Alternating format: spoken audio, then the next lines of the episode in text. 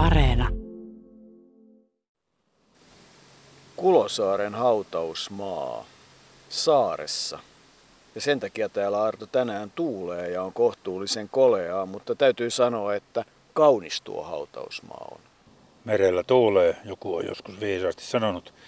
On yksi kauneimmista, mitä minä muistan tässä sarjan aikana kokeneeni ja kauniina se myös pysyy. Ja onhan täällä paljon haudattu kuuluisia tunnettuja ihmisiä.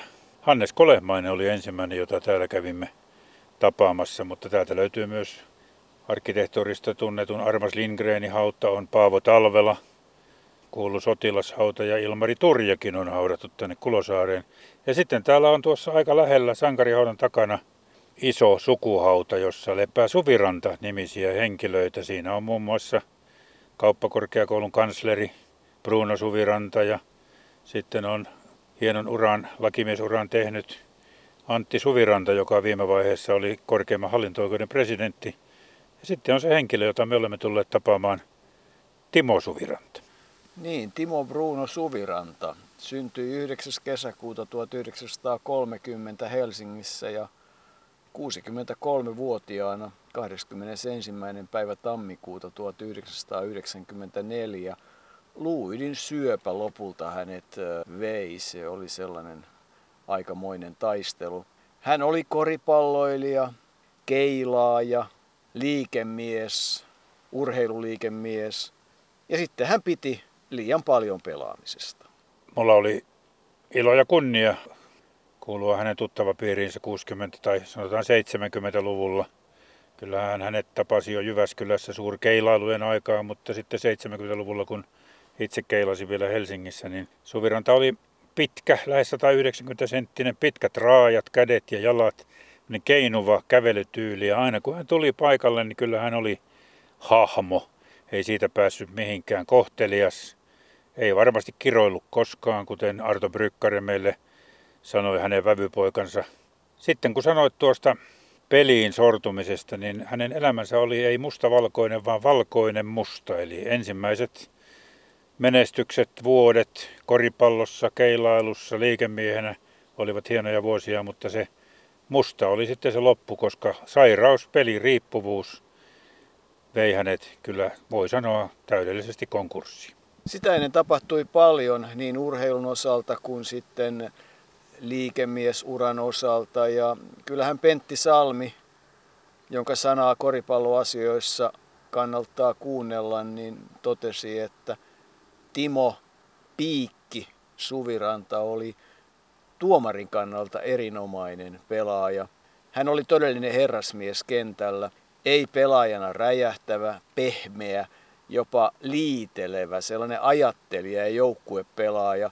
Tuomitsi myös itse, mutta aivan erilainen kuin pelikaverinsa ja yhtiökumppaninsa Oiva Virtanen ja heidän yhteinen yrityksensä hän oli Virsu eli Virtanen Suviranta.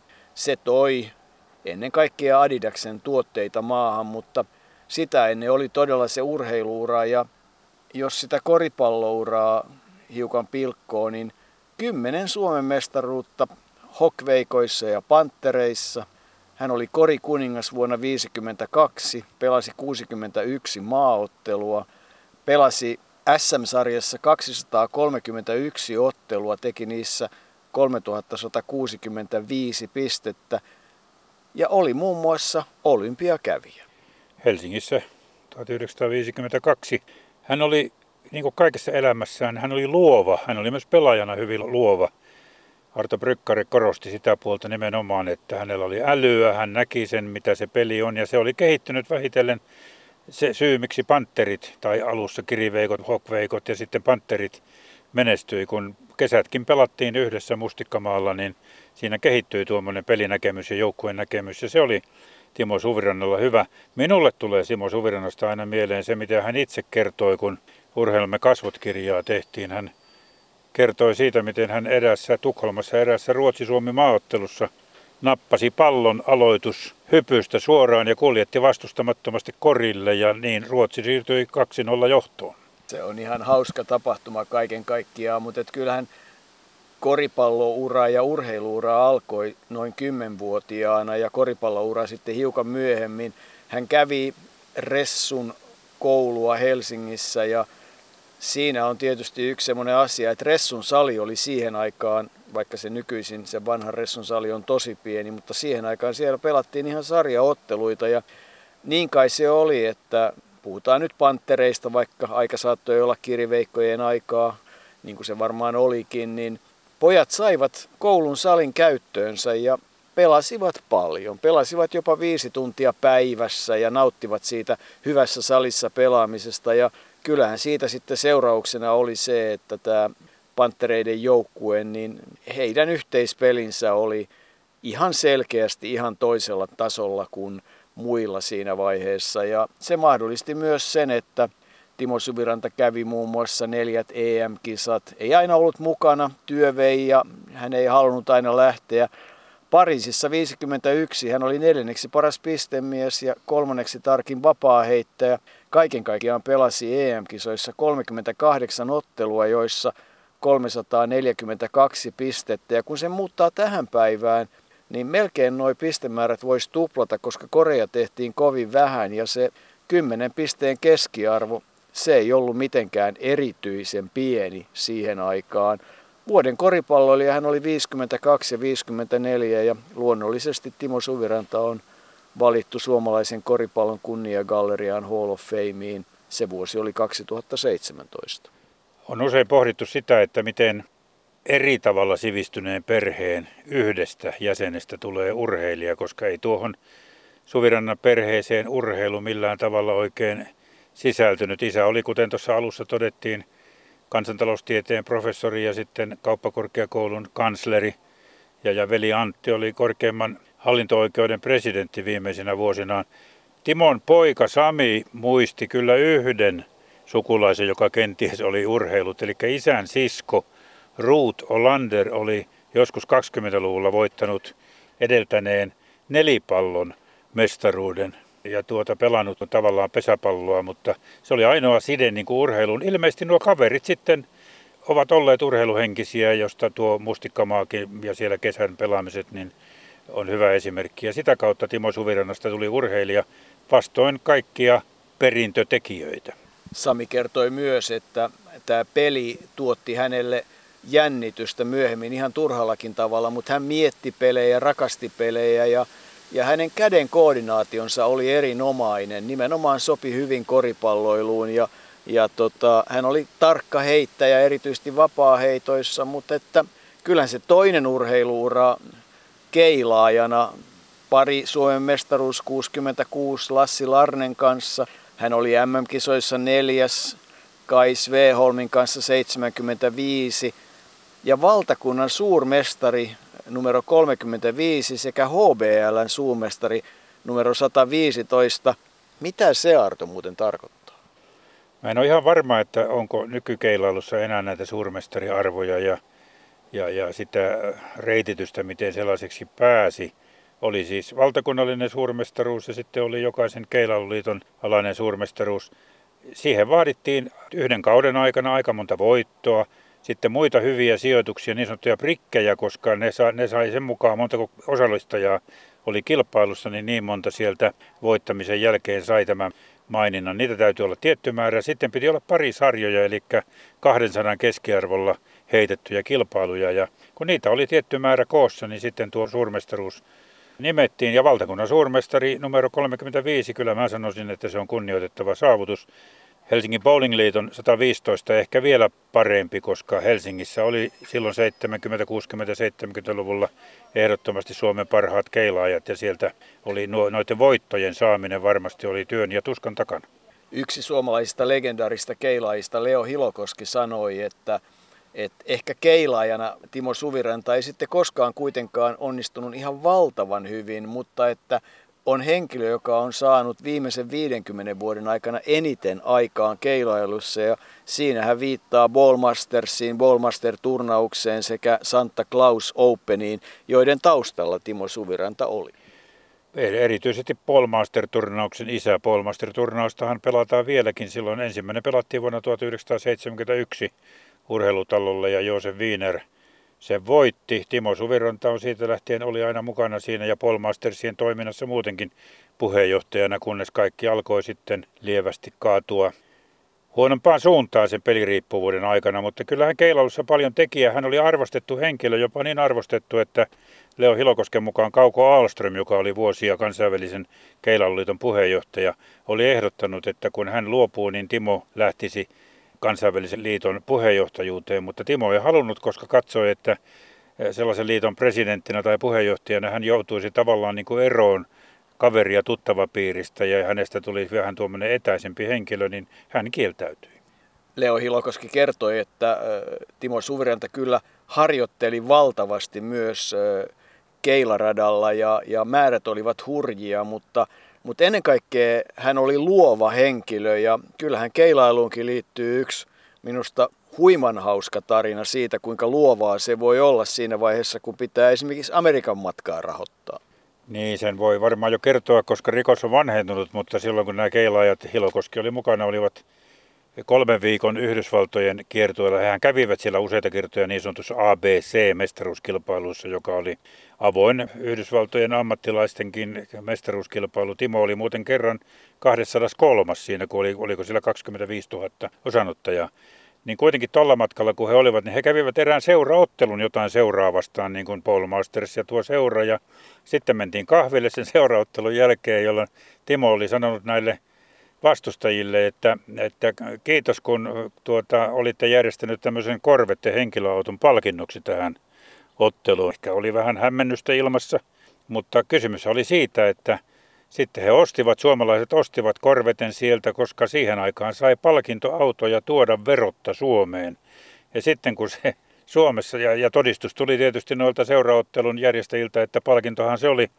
Ja Suomessa kun se myytiin, niin se kymmenen hengen Amerikan matka maksettiin siinä sitten kivasti luovuutta, jota Timo Suvirannalta oli. Siis hän oli herrasmies ja niin kuin ihmiset todistavat, reilu kaveri, tykkäsi olla huomion keskipisteenä ja silloin Virsu Oyn ja, ja bisneksen aikaan, niin hänellä oli kyllä silmää naiskauneidellekin, koska kaikki Miss Suomet kävivät hakemassa varusteita. Hän halusi hurmata, nautti siitä ja ei voinut sietää juonittelua, mutta rakasti työntekoa ja visiointia ja kyllä hänessä taisi olla jonkin verran keksiä vikaa.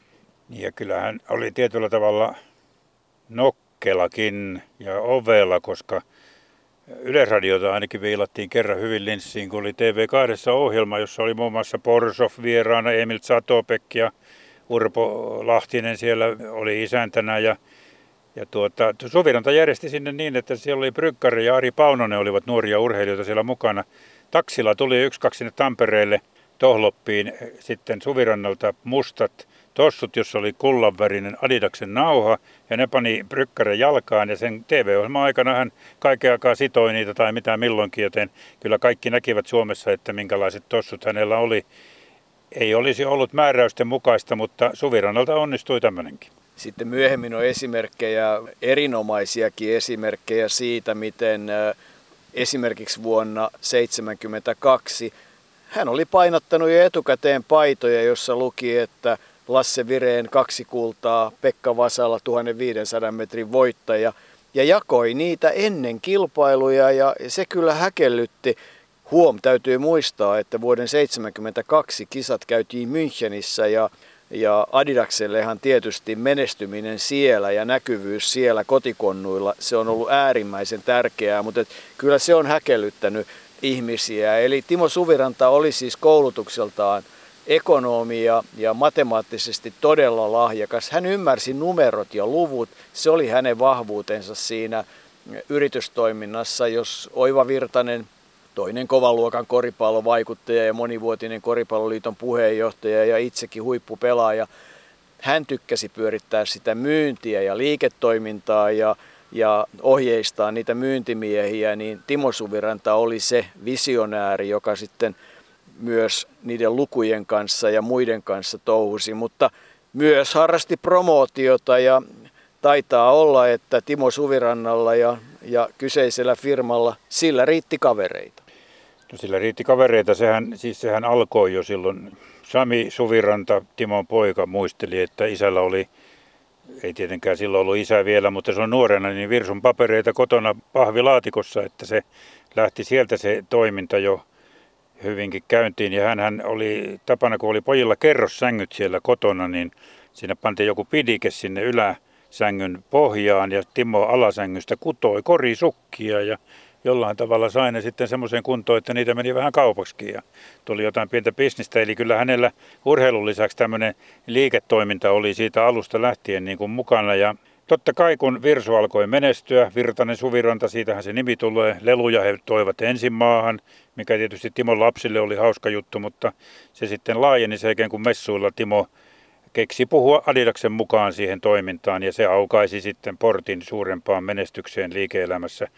Mutta niitä kavereita riitti hänelle ja, ja tuota Arto Brykkaren mukaan hän oli vähän leväperäinen, jakoi kaikille sieltä sitten tavaraa hyvin helposti ja siinä tulee tietty yhtymäkohta tähän Hannes Kolemaiseen, joka lepää täällä Kulosaarissa. Hanneksen bisneksetkin, hänellä oli urheiluliike tuossa Kaisaniemessä, niin kyllä ne pahasti kärsivät siitä, että hän ryhtyi lähes ilmaiseksi urheilijakaverilleen antamaan piikkareita ja muita urheiluvarusteita tai ainakin myi erinomaisen hyvillä myyntiehdoilla ja voi olla, että luottotappioita syntyi aika tavalla. Tässä tulevat vuoden 1952 olympiakisojen koripallomaajoukkueemme pelaajat. He asuivat ja harjoittelivat koko kisojen ajan kadettikoulussa Santahaminassa ja sinne he ovat myös matkalla muistelemaan menneitä.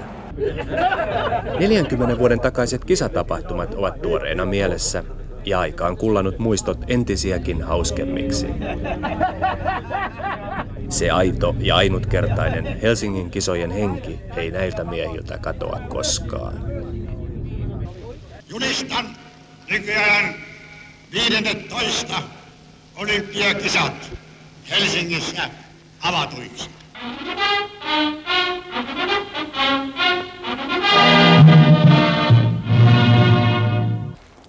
Herra Evertin, 1952 olympialaisten koripallojoukkue valmiina johdollanne kontrolloituun illanviettoon. Paikalla yksi amerikkalainen valmentaja, kymmenen pelaajaa. Tappiot, kaksi poistunutta pelaajaa, yksi johtaja. Yksi hoidettavana Taimaassa. Ilmoituksen teki Tapio Pöyhönen, joukkueen kapteeni Santahaminan jääkäripataljonan korpraali. No Suvirante oli niitä, niitä tuota, ajattelijoita. Hän, tämä, hän oli harvinainen pelaaja Suomessa, Suomen korkean historia, että tämä peli, se esteettinen osa oli hänelle tärkeä enemmän kuin äh, korin tekoa tai kuka voitti. No, jos, jos se peli pelattiin kauniisti ja hyvin, se oli se pääasia hänelle. Ja Panteri aikanaan se ja nautti tätä, tätä suuri menestystä. Me voi olla kiitollinen minusta hänellä, että hän säilytti se koko joukossa tämä henki, että pitäisi pelaa kiva, hyvä näköistä ja, ja nautinto koripalloa. minusta tämä on sen vaikutus, mikä Spikka tai Timo on tehnyt tämän meidän lajille. Entä Oiva Oikku Virtanen? No Oikku taas, mikä mä sanoisin, että Oikka, Oikko oli taas niitä siellä oli ne kuuluisia niskaharhautuksia, siellä oli kaiken erilaisia kikoja. Urhe, urheilijana Oivo on ihan toivoton, mutta, mutta kauhealla sisulla ja, ja tahtovoimalla hän nousi huippuun ja oli, oli tuota, nyt on tietysti siinä johtopuolella aika vaikutusvaltainen. Oivo oli sellainen, käytti päätänsä ja oli viisas kaveri. Sillä oli kovin paljon urheilullisia lahjoituksia.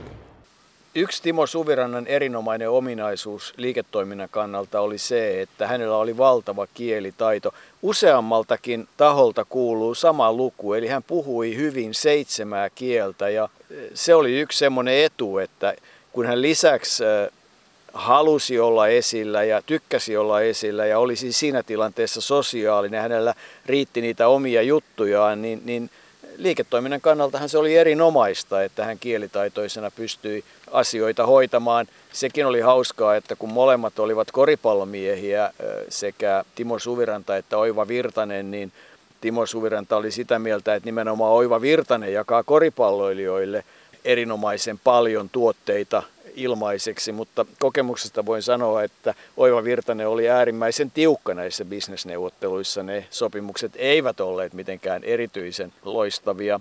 No Timo Suvirannalla oli tietysti perhe ja hänen puolisonsa Helinä, koulutukseltaan biologia opettaja, joka Tapiola yhteiskoulussa opetti aina siihen saakka, kun lapsista Sami syntyi. Ennen sitä olivat syntyneet Johanna ja Liina ja sen jälkeen sitten Anna-Maria, Lotta ja Milla.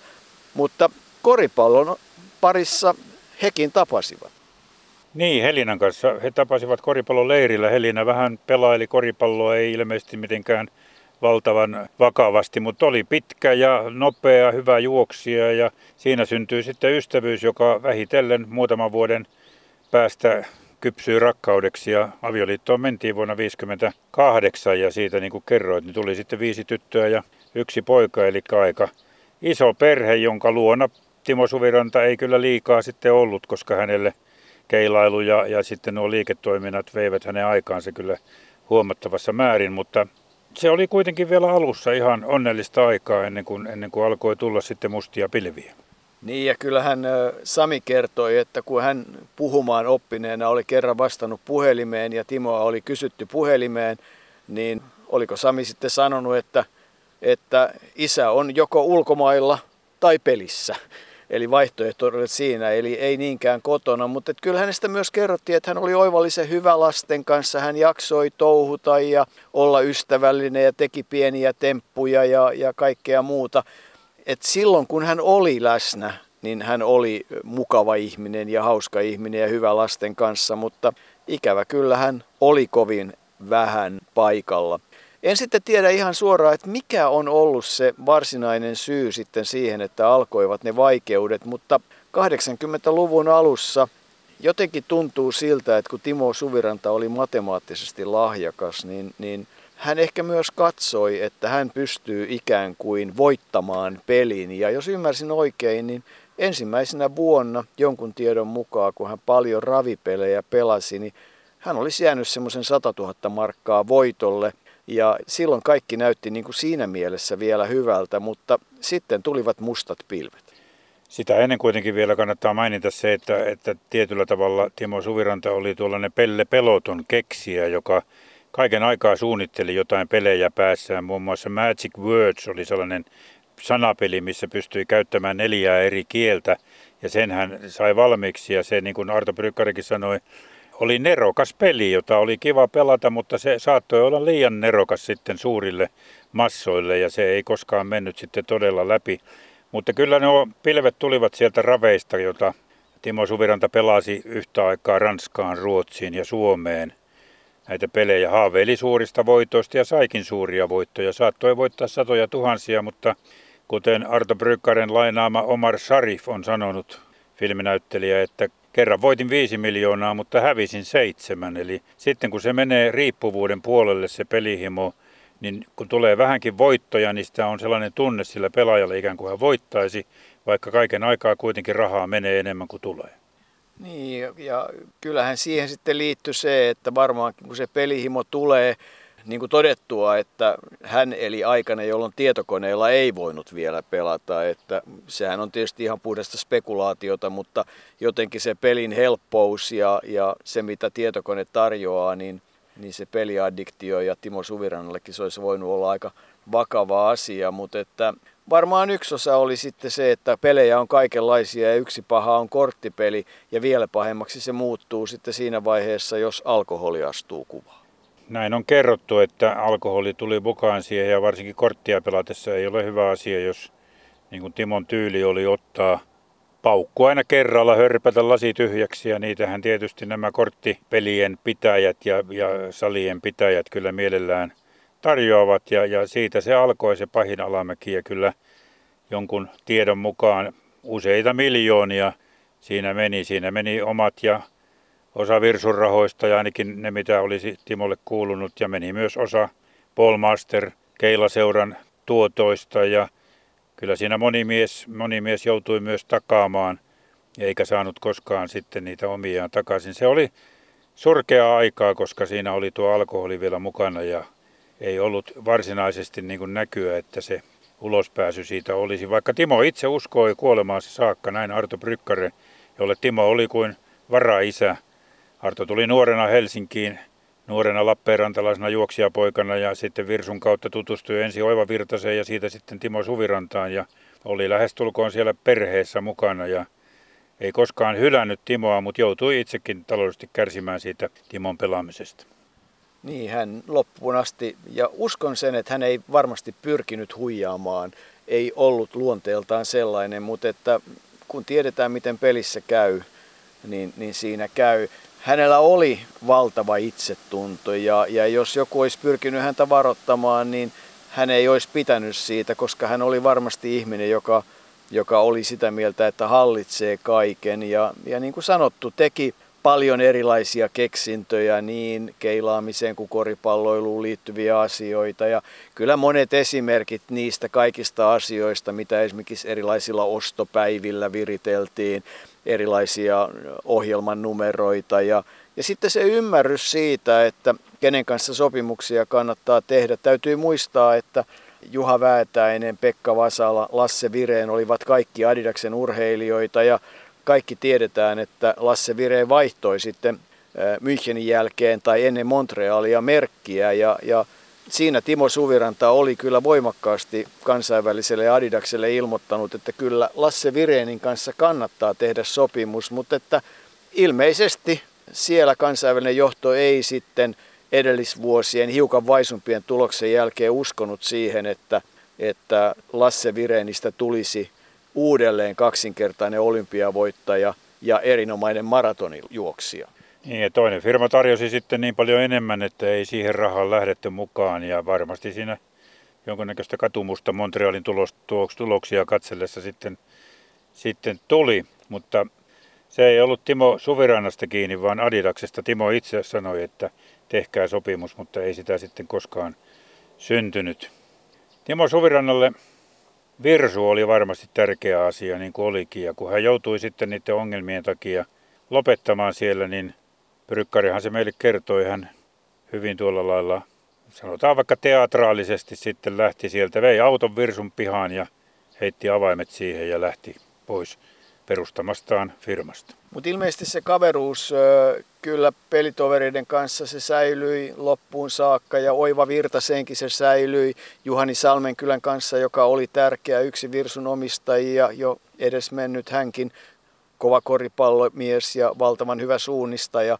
Heidän välinsä jossain vaiheessa menivät huonommiksi, mutta et kyllähän tämä aikamoinen yhteisö on ollut tämä koripalloyhteisö, koska tyttöystävät ja puolisotkin tapailivat. Heillä oli omat ompeluseuransa panttereiden puolelta ja tapasivat toisia ja pitivät yhtä. Mutta että jollakin tavalla surkea on se niinkin herrasmiehen ja mukavan kaverin ja hyvän urheilijan kohtalo kuin mitä Timo Suvirannan kohtalo silloin 94 oli. Ja kyllä se loppuaikamoista taistelua oli. Varmasti oli tuskia ja hän ei erityisen hyvin loppuaikana voinut. Ja, ja ilmeisesti myös yhteydenpitoa oli pakko pitää kavereihin. Kerrottiin, että hän oli niin paljon puhelimessa, että puhelinkin hajosi.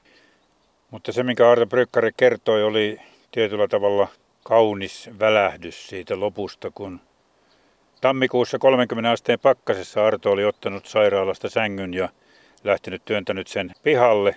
Timo Suviranta oli siinä peiton alla viilossa. Hän työnsi sen pihalle, koska Timo halusi vielä nähdä taivaan. Ja siellä parkkipaikalla oli sitten vähän aikaa oltu ja Timo oli sillä peiton alla voinut hyvin, mutta Arto muistaa, että hänellä oli kylmä, mutta Timo näki taivaan. Ja nyt viimeinen leposia on tuossa sukuhaudassa, kauniissa sukuhaudassa Kulosaaren hautausmaalla. Ja kyllä Timo Suvirannalla niin koripalloon kuin keilaajana ja urheiluväline bisneksessä. Hän on tehnyt hienon päivätyön.